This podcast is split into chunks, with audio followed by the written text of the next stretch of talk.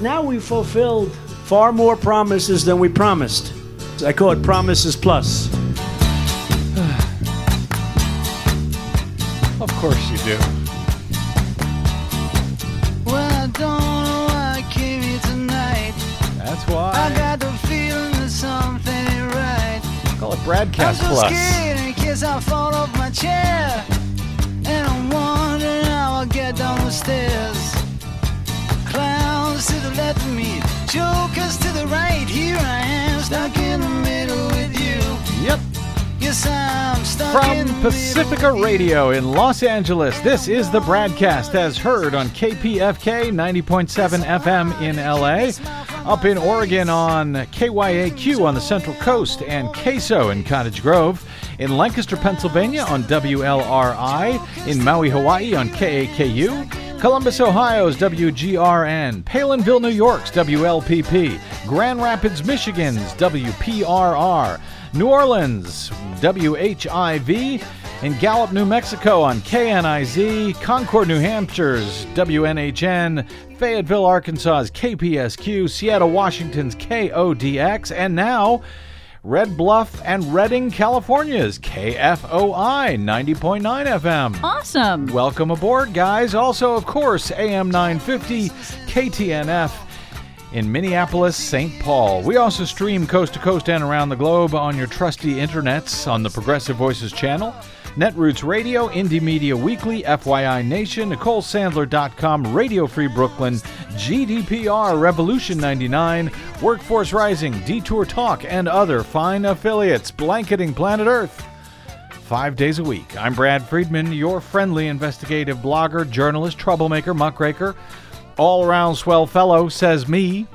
From bradblog.com. I'm going to underscore friendly today, Desi Doyen. Keep me keep that in mind. Try to keep me as friendly as you can. Okie dokie. We'll So do our my- best to work on that one. Yeah, so my just don't go uh, absolutely nuts. Let me start here. Two students were shot and at least three others were wounded after a shooting in a classroom at Sal Castro Middle School here in the Westlake district of Los Angeles on Thursday morning. A 12 year old girl was arrested and uh, taken in as a person of interest. She is now in custody, according to authorities. Sergeant Edward Bernal of the LA School Police Department said two students were shot, and the uh, and the two main victims here, a 15-year-old boy and a 15-year-old girl, were transported to a local hospital. The boy was shot in the head. He is said to be in critical but stable condition. In an update just before airtime here, a trauma surgeon at uh, LA County uh, USC Medical Center says the boy was, quote, extremely lucky in that the bullet missed vital structures. He is expected to recover. That's the good news. Um, the female victim had a gunshot wound to the wrist. She's in fair condition. Two other students were also grazed by bullets. Fortunately, they did not sustain significant injuries. Uh, according to the medical team there, they are listed uh, Thursday afternoon in stable condition. The ages of those other patients, by the way, were 11 and 12 years old, according to the fire department. Multiple officials initially said the suspect was in custody, later described that student as only a person of interest. So we don't yet know. She's described as a girl, 12 years old.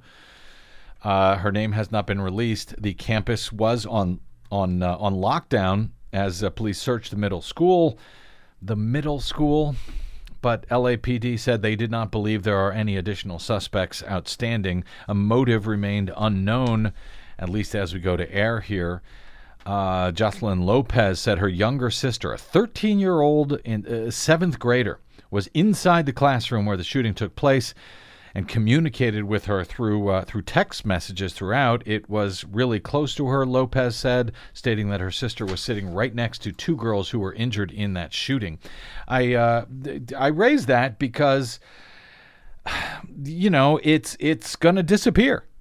Uh, you know, it's just another day in America. Another shooting in a school, this time a middle school. No big deal. Hardly even makes the national news anymore.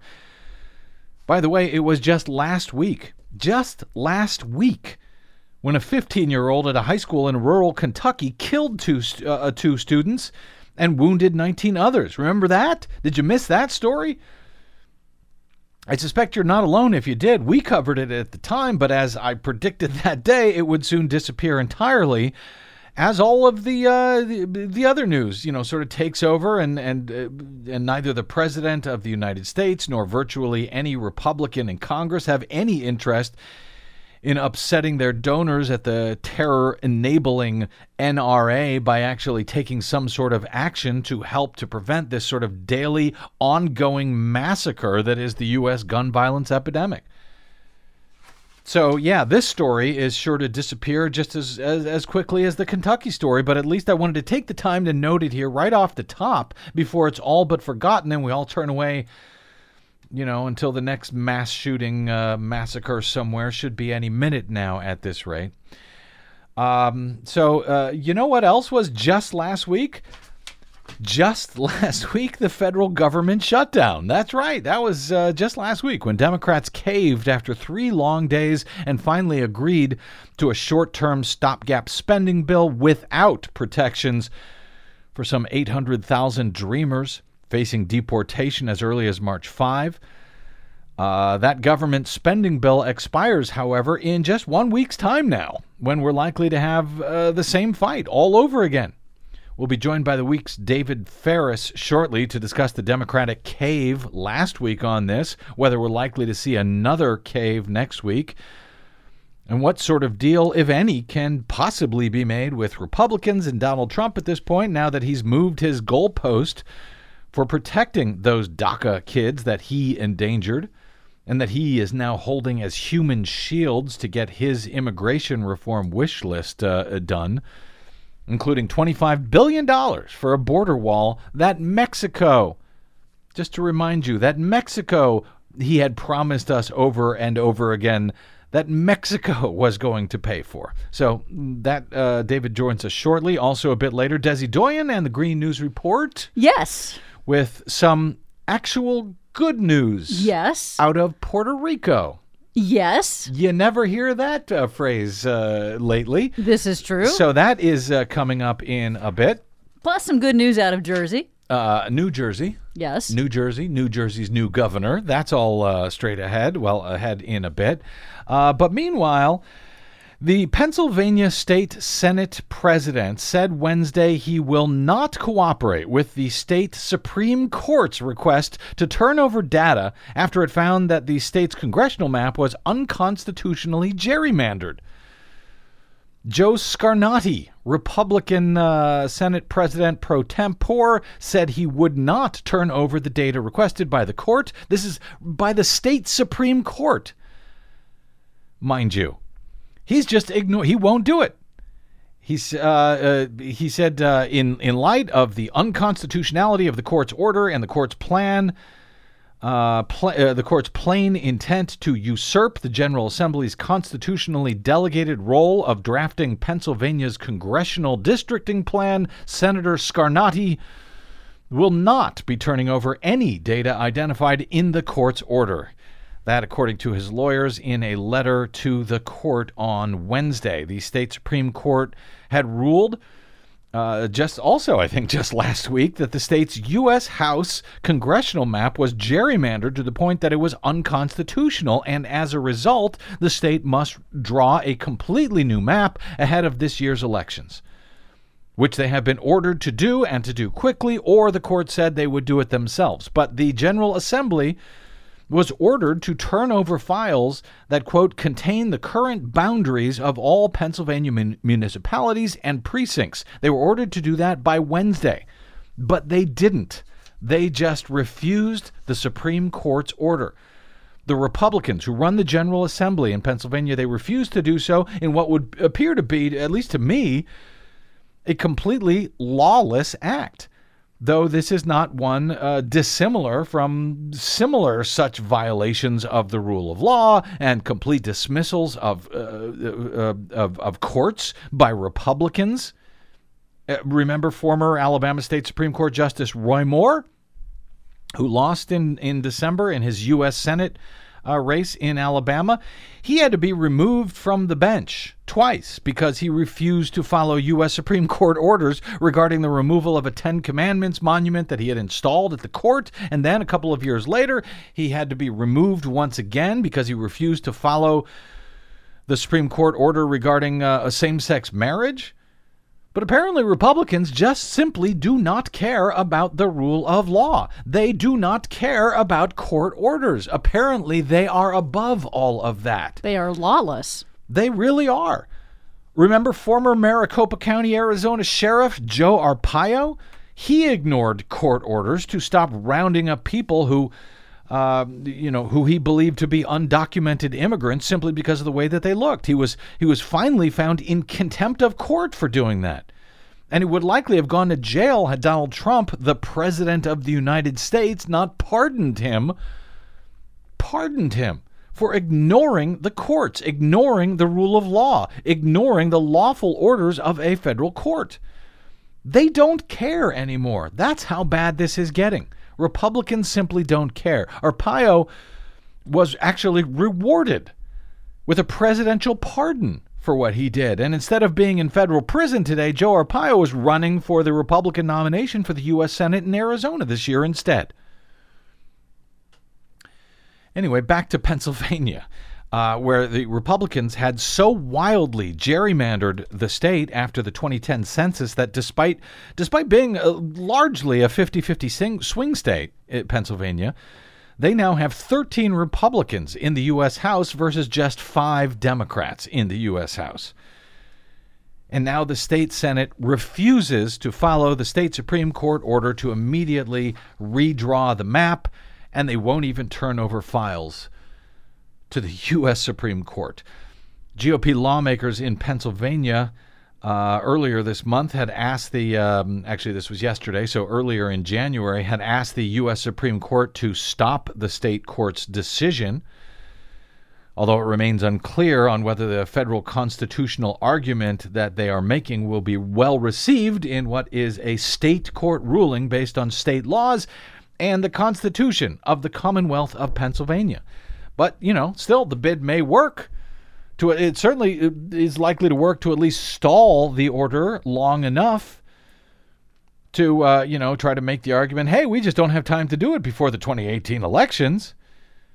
That has so far worked in similar cases against similar unlawful gerrymandering by Republicans in Wisconsin and North Carolina, in Texas, and elsewhere as the Republicans, uh, you'll recall, they also stole the U.S. Supreme Court, and that uh, stolen Supreme Court has delayed these lower federal court rulings uh, ordering new maps in those states before the 2018 election.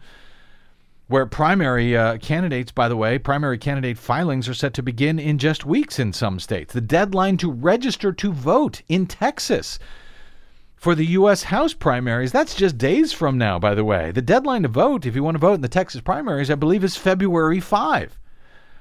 So these guys will game the system any way they can. It makes it quaint looking back to remember those years the, the rule of law Republicans used to pretend under under Bill Clinton. He violated the rule of law. We care about the rule. Uh, so you know they will do any they'll game the system any way they can. They will unconstitutionally draw the boundary lines in their favor for these uh, u.s house districts and local uh, uh, state assembly districts. And then they will ignore lawful court orders when they are told to cut it out. And if they get in any trouble for it they'll get a pardon from the president of the united states for it. So yes this rot begins at the top and it is working its way down. The filing at the U.S. Supreme Court by lawyers for the Republican state legislative leaders requests that the Supreme Court put on hold the state Supreme Court ruling while it considers Republicans' argument. Republicans who are ignoring that state Supreme Court. Despite Pennsylvania currently having uh, 13 Republicans in the House and just five Democrats, in the House, it has reliably voted Democratic in presidential races, with Democratic nominees uh, winning the state in every single election dating back to 1992. Right up until uh, the state was a fierce battleground in 2016 and narrowly went to Donald Trump. Supposedly, it went to Donald Trump in 2016. We will never know for sure because the state forces most of its voters to vote on 100% unverifiable touchscreen voting systems. And the attempt made to try and hand count the paper ballots that do exist in that state and to forensically examine those 100% unverifiable touchscreen systems. Those attempts after the 2016 presidential election by Green Party candidate Jill Stein, they were all largely blocked in court by state officials and by terrible state laws that make it impossible virtually impossible in many cases, certainly completely impossible in many other cases where there is some, simply nothing left to go back and uh, and count and oversee. So the public can be sure who won and who lost an election, even an election as important as one for the President of the United States, as said to have been very narrowly won by Donald J. Trump. So uh, we'll keep our eyes on what's going on in Pennsylvania. It's just it blows me away. Here's some better news when it comes to voting uh, in in Florida. There's something you don't hear. Uh, we spoke a few days ago about the good news that a, uh, a, a, voter initiative, a ballot initiative to restore voting rights to some of the 1.5 million former felons who have been kept off the voting rolls for life by uh, by the state law, by the state constitution. Even though they have paid their debt to society. Correct. They are still by the, the state constitution uh, and by the whims of Republican Governor Rick Scott, who has the right to restore those voting rights on a case by case basis, they're still being left off the rolls. One and a half million potential voters who you know served their time long ago. But Rick Scott has not restored their right to vote. He constitutionally doesn't have to, even though they are out of jail, they're off parole, many of them for decades with a clean record. But the the good news we reported a couple days ago on this was that two former felons in the state of Florida led an effort to get nearly 1 million signatures that are needed to put this initiative on the ballot this November to restore uh, to to restore these voting rights, to actually change the Florida Constitution to restore those rights. Now that uh, initiative will still have to pass. Uh, has to get more than sixty percent of the vote. A high bar to change the uh, the Florida Constitution, but we've got some additional good news now out of a federal court here. This is just within the past hour. A federal judge in Florida has struck down Florida's system for determining which ex felons have the right to vote, handing an unexpected victory to advocates of broader voting rights, uh, reports Pema Levy at Mother Jones.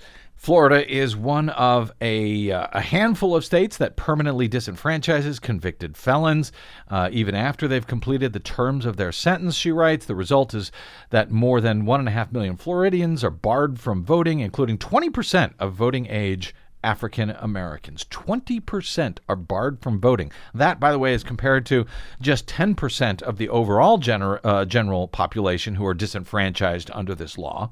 That's already bad enough. Judge Mark uh, Mark Walker's ruling on Thursday does not address the legality of felon disenfranchisement in and of itself, but rather the manner in which the state haphazardly restores voting rights to some former felons. In Florida, felons must individually apply to have their rights restored, and uh, they must implore the governor and his cabinet in person for their rights. That practice makes restoring a person's suffrage a personal decision by top state officials. It's up to them. Governors often determine whether to restore a citizen's voting rights based on totally unrelated matters like how religious they are, the number of traffic citations they've received.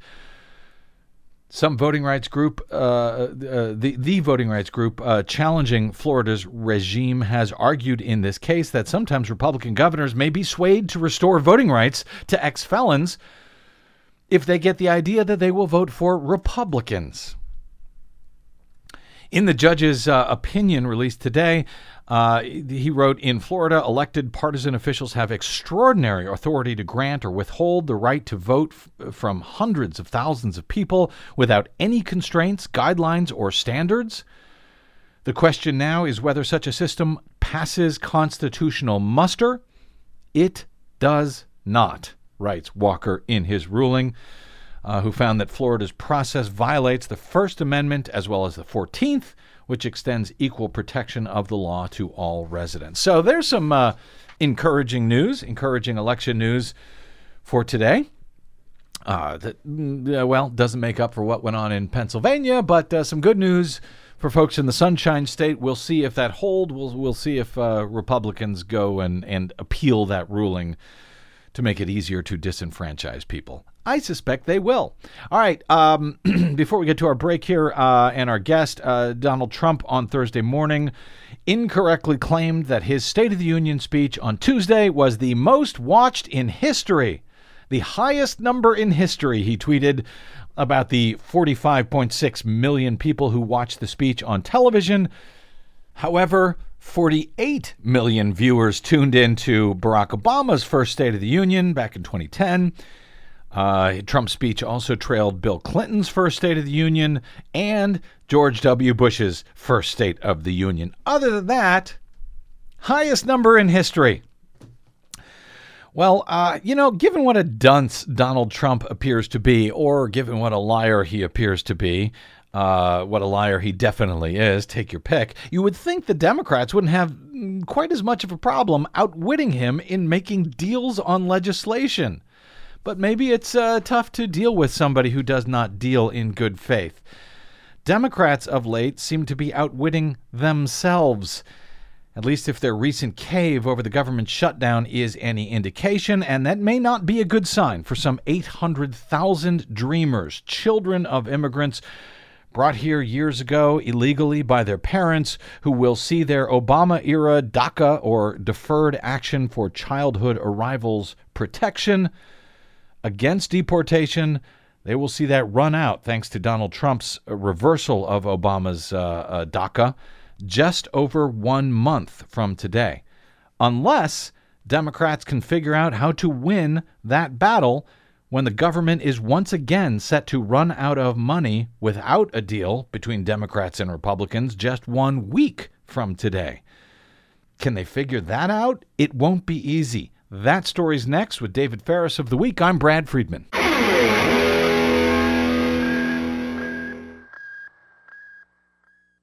Hey, this is Brad.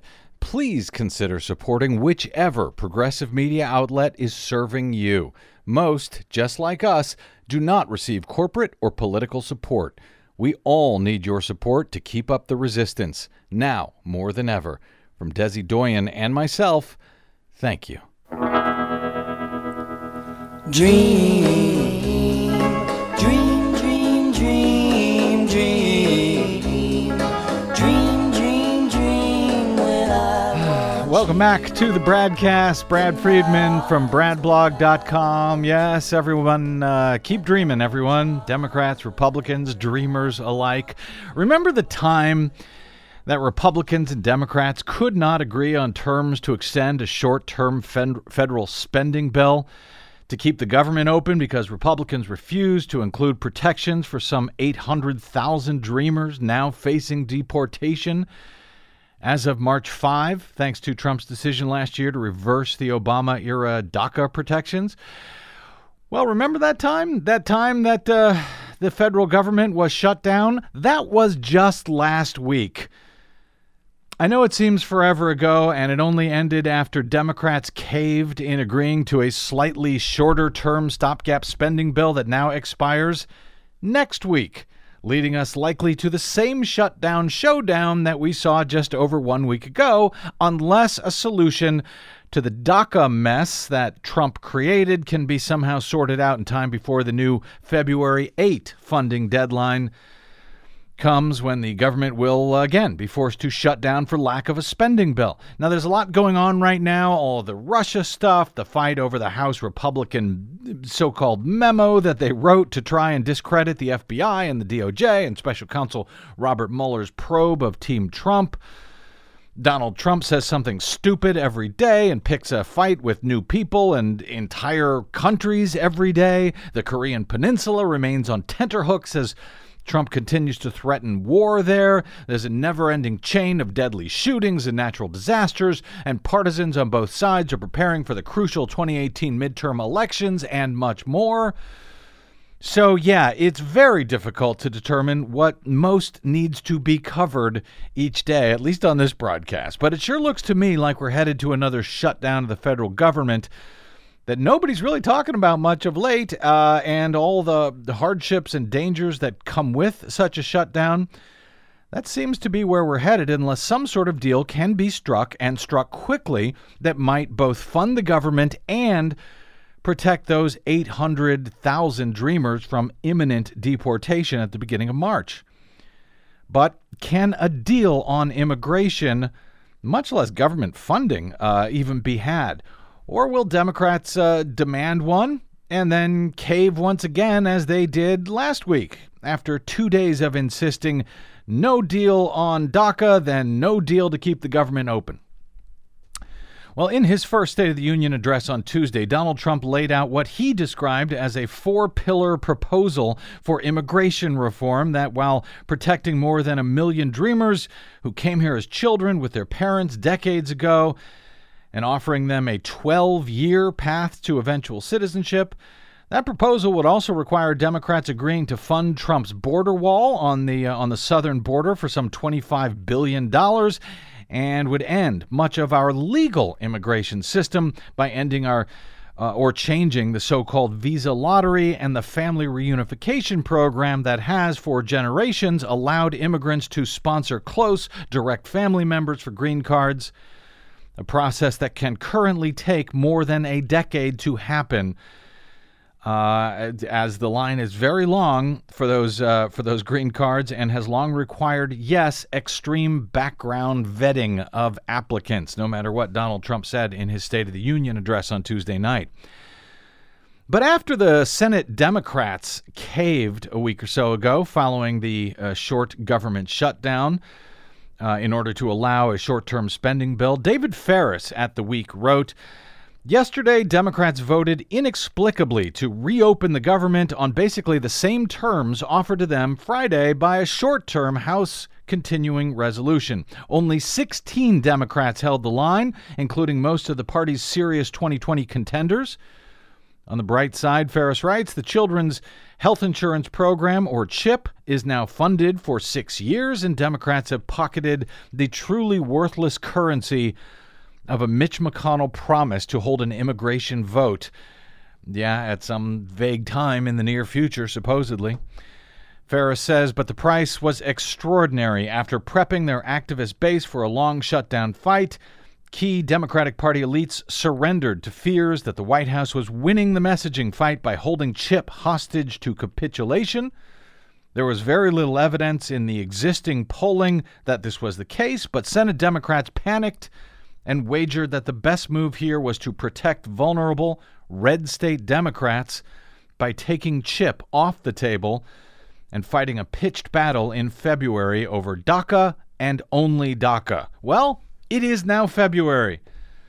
And that pitched battle over DACA and only DACA is about to be upon us. Maybe. Unless the Democrats decide to cave again. Here to discuss whether they are likely to cave again is David Faris. He is a contributor at The Week. He's associate professor and chair of the Department of Political Science and Public Administration at Roosevelt University in Chicago and the author of the upcoming book, It's Time to Fight Dirty How Democrats Can Build a Lasting Majority in American Politics. David Faris, welcome back to the BradCast, sir. Thank you so much for having me on again, Brad. Always my pleasure. Uh, I want to talk about what is happening or what is about to happen in Congress, which very few people are, seem to be talking about right now. And whether we're headed into a, a, another shutdown or another Democratic uh, letdown, if you will. But uh, since you wrote about Trump's State of the Union on Tuesday night, and it eventually, I think, ties into all of this, I want to get your thoughts on that. Your piece on Wednesday at the week following uh, Trump's address on Tuesday argues that Trump squandered his State of the Union address. Okay, I will bite Mr. Faris. How did Trump squander his State of the Union address as you see it? Well, I mean, I, I think he squandered it in a couple of different ways. Um, one is that he didn't he didn't offer very much in the way of specific policy proposals aside from this immigration plan that he wants Congress to take up. So the issues that he did talk about, whether that was um, whether that was opioids or whether that was clean coal, none of these things were attached to legislation. You know, and none of these things were attached to an actionable plan uh, or an actionable set of ideas mm-hmm. that his congressional allies could then take up. Um, and the evolution of the modern State of the Union suggests that this is a place, this is a really unique place and a unique opportunity for a new president uh, to kind of stake out a set of uh, policy issues for an agenda, mm-hmm. and then to, to kind of talk his, his congressional allies and even his congressional adversaries into cooperating on those things. So he talked for a long time, uh, amazingly, in my mind, without really saying very much of any substance about um, about most of the issues of the day. Um, and I also think you know he really missed an opportunity to present a, a, a more a message of greater unity to the country. Mm-hmm. You know, um, whether he was demonizing um, Latino immigrants or um, whether he was talking about uh, how we'd like to make it easier for cabinet secretaries to fire uh, civilian workers in the, mm-hmm. in the, inside the bureaucracy. Uh, I thought it was a very negative speech. You know, I mean, aside from the call out to these uh, to these human props in the audience, yeah, um, that's something that was started by Reagan, by the way. Yeah. Um, so it's pretty it's a pretty standard issue. Um, although, you know, although, although, although, Reagan didn't uh, seem to bring in uh, grie- uh, grieving broken families and uh, parade them in the gallery, I was kind of I was uncomfortable and I was offended by that. I just wanted to toss that in. I, yeah, it, no, it was gross. I mean, it was really gross the way that he's exploiting Re- Reagan brought people's grief like this. Reagan and, and and Clinton and Obama. It seems like they brought you know he- heroes and so forth, people who had overcome you know uh, uh, you know ho- horrible things and and you know were, were inspirational. These guys were just sort of. Uh, you know, kind of pathetic props. Uh, uh, you know, crying in the uh, in the gallery. I, I was offended by it. I, anyway. Yeah, I thought it was distasteful. I mean, I you know, I, I obviously you have sympathy for these people. You know, yeah, the sure. parents of the of the kid that was killed over in North Korea. Mm-hmm. You have sympathy for these people, but at the same time, you can you can judge the president and his allies harshly for for the way that they're they're using them and they're Mm-hmm. they're using their grief to to score political points. You know, and I, yeah, I didn't think that worked at all. Um, But here's my uh, question, uh, or at least my, my pushback to whether uh, your your argument that he squandered it uh, was it really squandered? Uh, he didn't offend too many people. He got more positive than negative notes, I think, uh, for his tone, for his tone, and, and you know just generally uh, public approval for the speech, uh, which he seemed to win.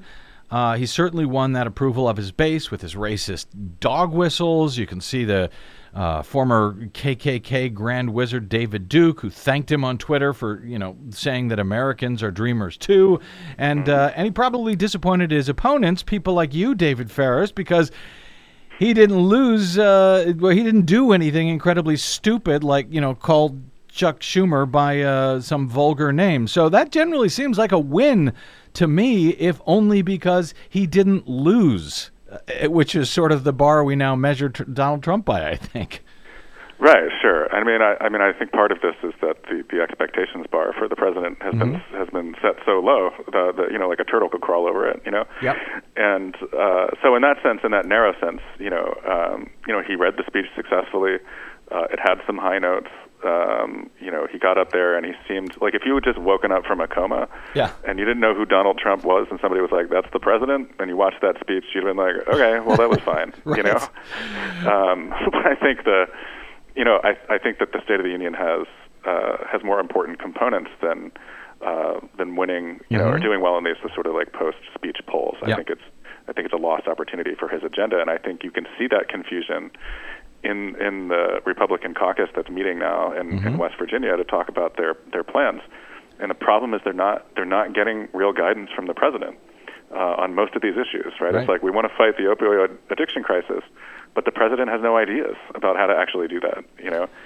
Um, and he just doesn't seem to have any other ideas about the economy, uh, which is amazing to me because he spent a significant portion of the speech talking up uh, economic developments of the past year. So, in, in my mind, uh, you know, I'm shocked he didn't talk about entitlement reform. You know, uh, I mean, not that I want them to do that, but I mean, from from their perspective, uh, it's just really surprising to me that there weren't some more specific economic plans for how uh, the Republican Party plans to keep the ball rolling with the economy, which is which is about the only thing that this presidency has going for it right now. Well- is is is the expanding economy. There was uh, one place where he did lay down some, finally, some specific uh, policy proposals, and that's on uh, on immigration. Finally, you wrote at the uh, at the week uh, after the uh, after the government shutdown a little over a week ago. Uh, after it had just gotten underway, the Democrats at the time held all the cards in that fight, which they eventually folded on. And one of those cards was that Trump had no real immigration policy on the table. He had, you know, vague ideas about more border security, uh, of course, about the wall that Mexico was supposed to pay for. Well, now it seems he does have a specific proposal. Here was, let me play this uh, from his State of the Union uh, describing that new proposal, and then we'll get your thoughts on that. we presented Congress with a detailed proposal that should be supported by both parties as a fair compromise. One where nobody gets everything they want, but where our country gets the critical reforms it needs and must have. The first pillar of our framework generously offers a path to citizenship for 1.8 million illegal immigrants who were brought here by their parents at a young age. That covers almost three times more people than the previous administration covered. Under our plan, those who meet education and work requirements and show good moral character will be able to become full citizens of the United States over a 12 year period. The second pillar fully secures the border. That means building a great wall on the southern border. The third pillar ends the visa lottery, a program that randomly hands out green cards without any regard for skill, merit, or the safety of American people. The fourth and final pillar protects the nuclear family by ending chain migration. Under the current broken system, a single immigrant can bring in virtually unlimited numbers of distant relatives. Under our plan, we focus on the immediate family by limiting sponsorships to spouses and minor children. These four pillars represent a down the middle compromise and one that will create a safe, modern, and lawful immigration system. Well, there you have it, David Faris. At least he was specific on those uh, on those policy proposals, and it is those uh, those proposals that I guess are now going to play into uh, whether or not the government stays open next week. Uh, he he says uh, very quickly. Let me get your thoughts on on that proposal. No one gets everything, but it's it's otherwise it's right down the middle. Well, yeah, I mean, I'm glad you brought this up because it highlights to me why it was such a mistake, such a huge mistake for Democrats to cave and come back to the table and reopen the government. Because what it did was it allowed the president and his allies to seize the initiative here and to release this plan to the public. I mean, I can't even, it's just shocking to me that Democrats didn't think ahead and be like, what's coming up? The State of the Union. And this will allow the president to set the parameters of debate. Um, this is, I think, a, a couple of, of awful proposals.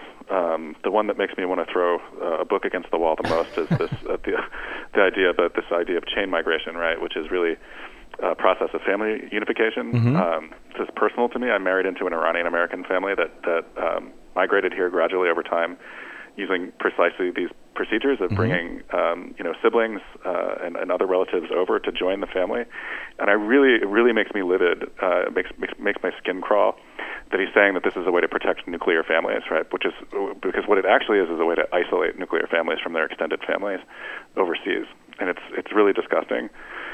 Unfortunately for the Democrats, um, I think that all all four of these things pull fairly well, right? And so when they decided to fold and reopen the government, um, they went from a situation where they were fighting for one issue that they had a 53 point advantage on, and that's DACA and the Dreamers, to a situation where now we have multiple immigration proposals thrown together.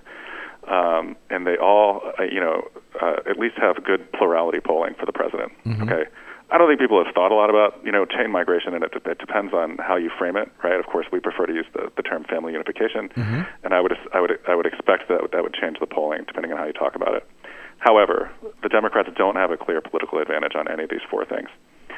Um, so that that to me is the is the biggest, uh, and it's it can't be undone. This mistake that happened uh, uh, last week. I can't believe that was last week. By the way, it feels like I know. 17 years have unfolded. I know it really does.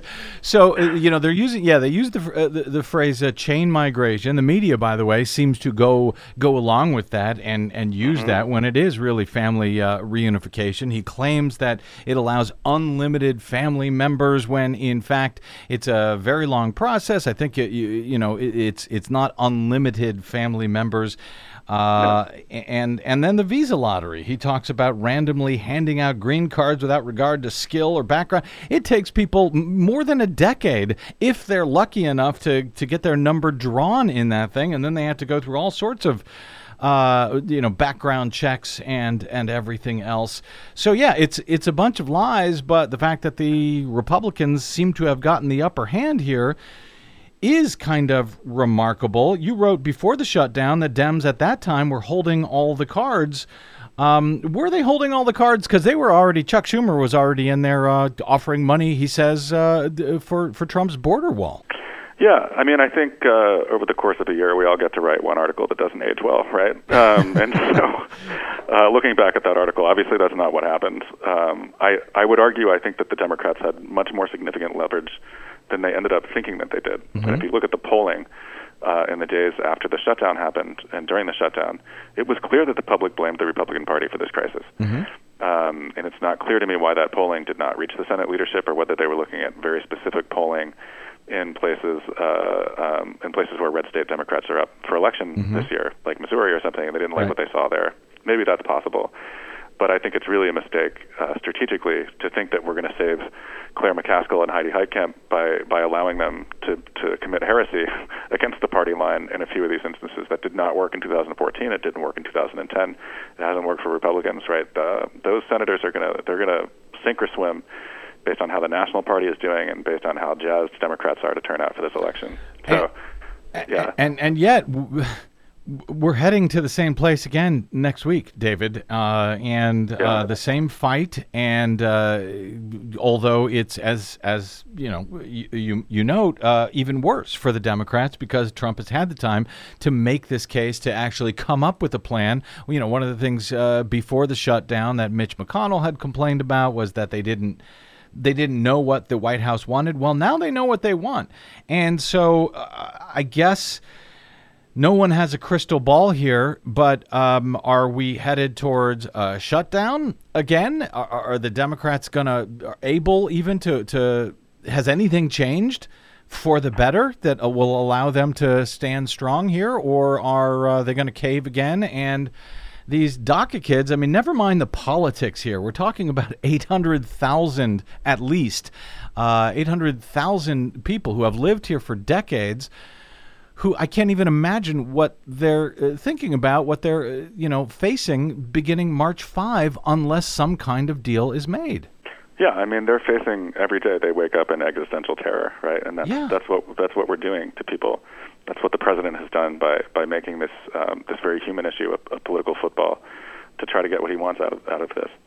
Um, I don't have a crystal ball either. Um, I think I don't see the signals from the Democratic leadership that they are willing to shut down the government again over DACA. Um, what their backup plan is is a total mystery to me. Um, but I think it's also worth considering that the Republicans the, the Republicans in the Senate and the House don't seem to be unified on this question either. And so, what I would say is that if if congressional Republicans are able to deliver a version of the president's proposal and put the Democrats in a position where they are the make or break votes on that proposal, uh, I think that they are probably checkmated. However, um, I don't think that that can happen. I mean, because if you look at the House of Representatives, you have this caucus of hardliners and and uh, and, and maniacs who are not going to vote even for for the for the one piece of this uh, this proposal that the Democrats would like, which is which is the path to citizenship for for the Dreamers and and some other people too. Um, and uh, you know everything that we're hearing out of the House of Representatives suggests that that bill does not have a future there. And so, what what seems likely to happen to me uh, is that at least in the House, uh, the president's proposal is going to get pulled to the right, and it's going to get pulled so far to the right that it's not going to appeal to even enough Senate Republicans um, for it to pass the Senate, right? And that anything that comes out of the Senate is going to be too far left to get through the House.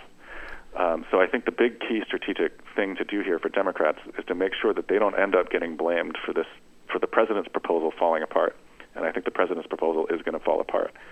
Um, How- and I'm not how- sure exactly how they can avoid taking that blame. Yeah, I Um, don't either. But at the end of the day, at the end of the day, the, the, the, over, the overarching issue here is the Dreamers, um, because their status is up soon on March 5th, as you noted. Mm-hmm. Yeah. People are going to start getting deported.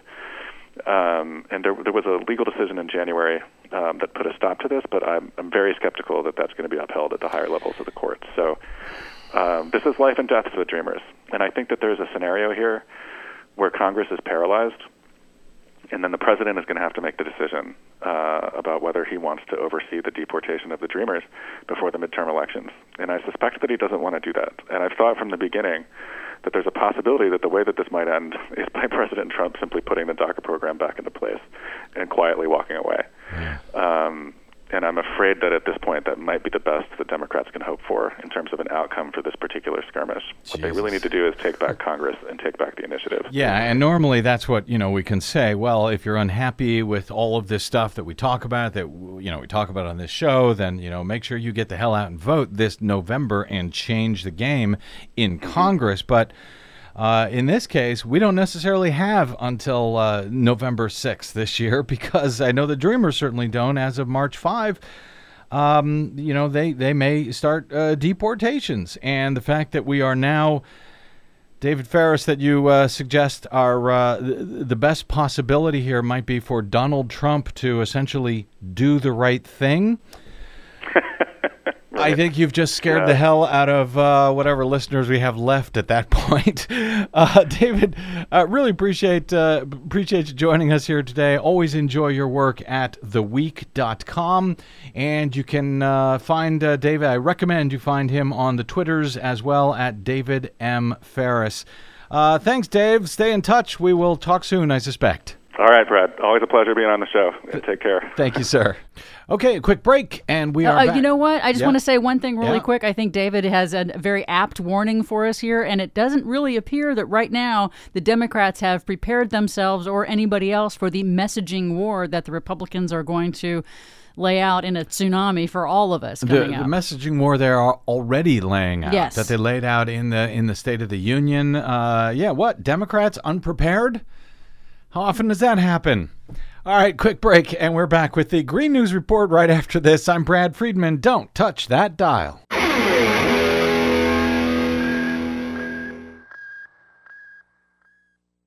Hi, this is Desi Doyen from the Green News Report and the BradCast.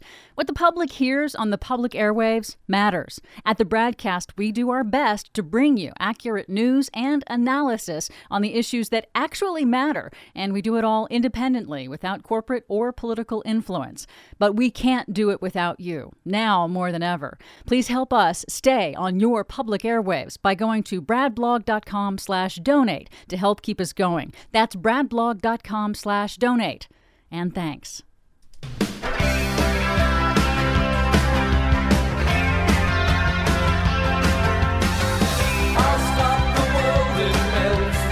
Welcome back to the BradCast. Brad Friedman from bradblog.com. Uh, grist.org meteorologist on uh, Eric Holthaus on Tuesday, I think this was.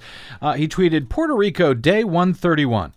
More than 1 million people still without power. That's 31% of the island. Hundreds of thousands still without clean water. Still a humanitarian emergency. He writes, And yet, FEMA has decided to officially shut off food and water aid on Wednesday. Wow he wrote uh, justifiably. Well, uh, FEMA got a lot of blowback for that on Wednesday. They were claiming that, oh, this is good for the, this will uh, help the economy because people will go to the grocery store instead of getting all that free food and water, they'll go buy it. Uh, never mind the fact that many of these people can't even get to a grocery store at this point. And they don't have refrigeration because they don't have electricity to, for the food that they would buy. Right. Or if they do, if they're lucky enough to have a generator, they're spending all of their money currently to keep that generator going, you know, paying for diesel fuel. Uh, so FEMA got a lot of blowback for that, uh, as I said, uh, and happily now it appears that they have folded on those plans. Uh, as discussed, along with much more, on our latest Green News Report. Tonight, I'm calling on Congress to produce a bill that generates at least $1.5 trillion for the new infrastructure investment that our country so desperately needs. In his first State of the Union, Trump proposes big infrastructure spending. But there's a catch. FEMA says, oops. FEMA is not ending emergency food and water distribution in Puerto Rico. Maine's governor bans all new wind energy projects. Plus, there is tremendous urgency in our need to act. New Jersey's new governor goes all in on offshore wind and cutting carbon emissions. All of those stories and more straight ahead. From BradBlog.com, I'm Brad Friedman. And I'm Desi Doyen. Stand by for six minutes of independent green news, politics, analysis, and snarky comment. To everyone still recovering in Texas, Florida, Louisiana, Puerto Rico, and the Virgin Islands. We are with you, we love you, and we always will pull through together. That is going to be a comforting message to the people of Puerto Rico once they have electricity to turn on their TVs. This is your Green News Report.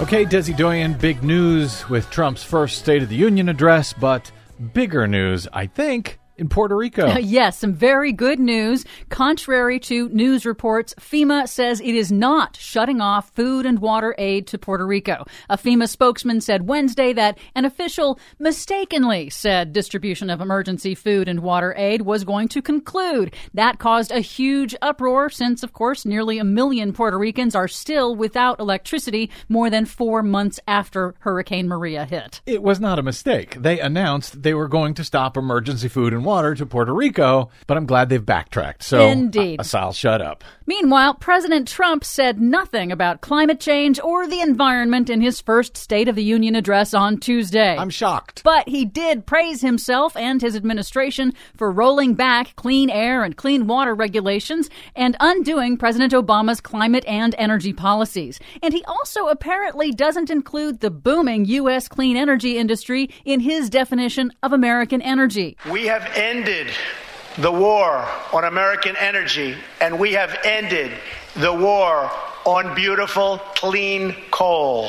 Now, it's an inconvenient truth that the U.S. coal industry remains in terminal decline because of the U.S. natural gas industry and the rise of renewable energy. And the Obama administration is responsible for the tiny amount of clean coal technology that currently exists in the United States. Trump also floated an impressive sounding $1.5 trillion plan to repair the nation's aging infrastructure. But there's a catch. There's always a catch with this guy.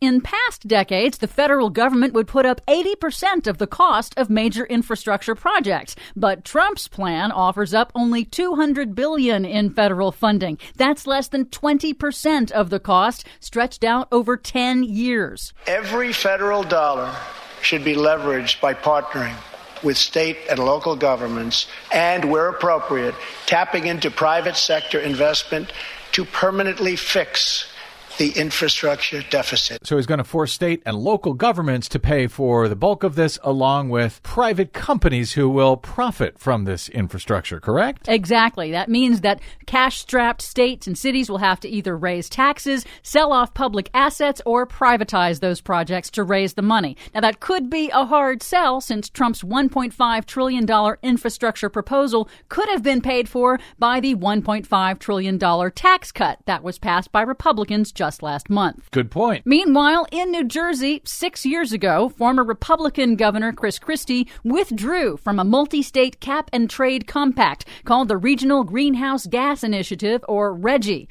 On Monday, the state's new Democratic governor, Phil Murphy, began the process of re entering RGGI. The cap and trade system raises revenue by incentivizing polluters to cut their carbon emissions. A recent study calculated that in the six years after leaving RGGI, New Jersey lost out on a quarter of a billion dollars in revenue. And as I broke in an exclusive at the time back in 2011 when I obtained secret audio tapes of Chris Christie addressing the Koch brothers, it was in fact after meeting with David Koch that Chris Christie decided to pull out of that regional greenhouse gas initiative. Yep, and also on Wednesday, Governor Murphy signed an executive order expanding and accelerating construction of wind energy projects off the Jersey Shore. Clean energy and good jobs. This is how we make our economy stronger and fairer. Murphy also said the ambitious target increases the likelihood that wind turbine manufacturers will choose to build factories in New Jersey to supply those projects. But finally, Maine's Republican Governor Paul LePage is going in the opposite direction. LePage, a longtime critic of wind energy, signed an executive order banning all new wind energy projects in Maine to, quote, protect its natural beauty, but he's totally okay with offshore drilling. Congratulations once again to Paul LePage, the nation's dumbest governor. For much more on all of these stories, check out our website at greennews.bradblog.com. I'm Brad Friedman. And I'm Desi Doyen. And this has been your Green News Report. Against the wind. I'm still running against the wind. You know, I, I need to add a correction there. Paul LePage, I called him the dumbest gover- governor in the uh, in the country. I, I need to apologize. He's the dumbest governor in the history of the country. but uh, Chris Christie, not dumb at all, but did lose. How much did he lose for the In, of- total, it was $279 billion in revenue that New Jersey lost out on in just six years. And that's not including, you know, what happened in Maine when Paul LePage put that ban on wind turbines and Mhm. wind uh, uh, projects out Mhm. there. There was a Norwegian company that was going to bring uh, their wind energy project to Maine. They turned away from Maine and gave 200 million to Scotland instead. So these states are losing all of this money. It's just amazing. And yes, you can thank uh, the Koch brothers and David Koch for that. If you want to uh, check out my exclusive, you can hear the audio of David Koch talking about his meeting with Chris Christie and uh, all of that. Uh, just uh, go to bradblog.com or look up Bradblog, uh, the Chris Christie Koch tapes. Uh, the the whole transcript and the audio is there, and also over at Mother Jones, where I uh, broke uh, part of that story as well. I got to get out. My thanks to our producer Desi Doyen, to my guest today, David Faris of the week, and to you for spending a portion of your day or night with us. It is, as always, greatly appreciated. If you missed any portion of today's show, you can download it anytime for free at bradblog.com, though we run only on your help and your support. So uh, my thanks to those of you who have stopped by bradblog.com slash donate to help us try to continue doing this every day over your public airways. If you haven't stopped by bradblog.com slash donate, what's the holdup?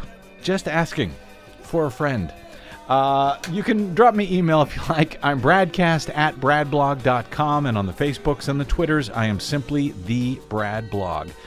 That is it. Until we meet again, I'm Brad Friedman. Good luck, world.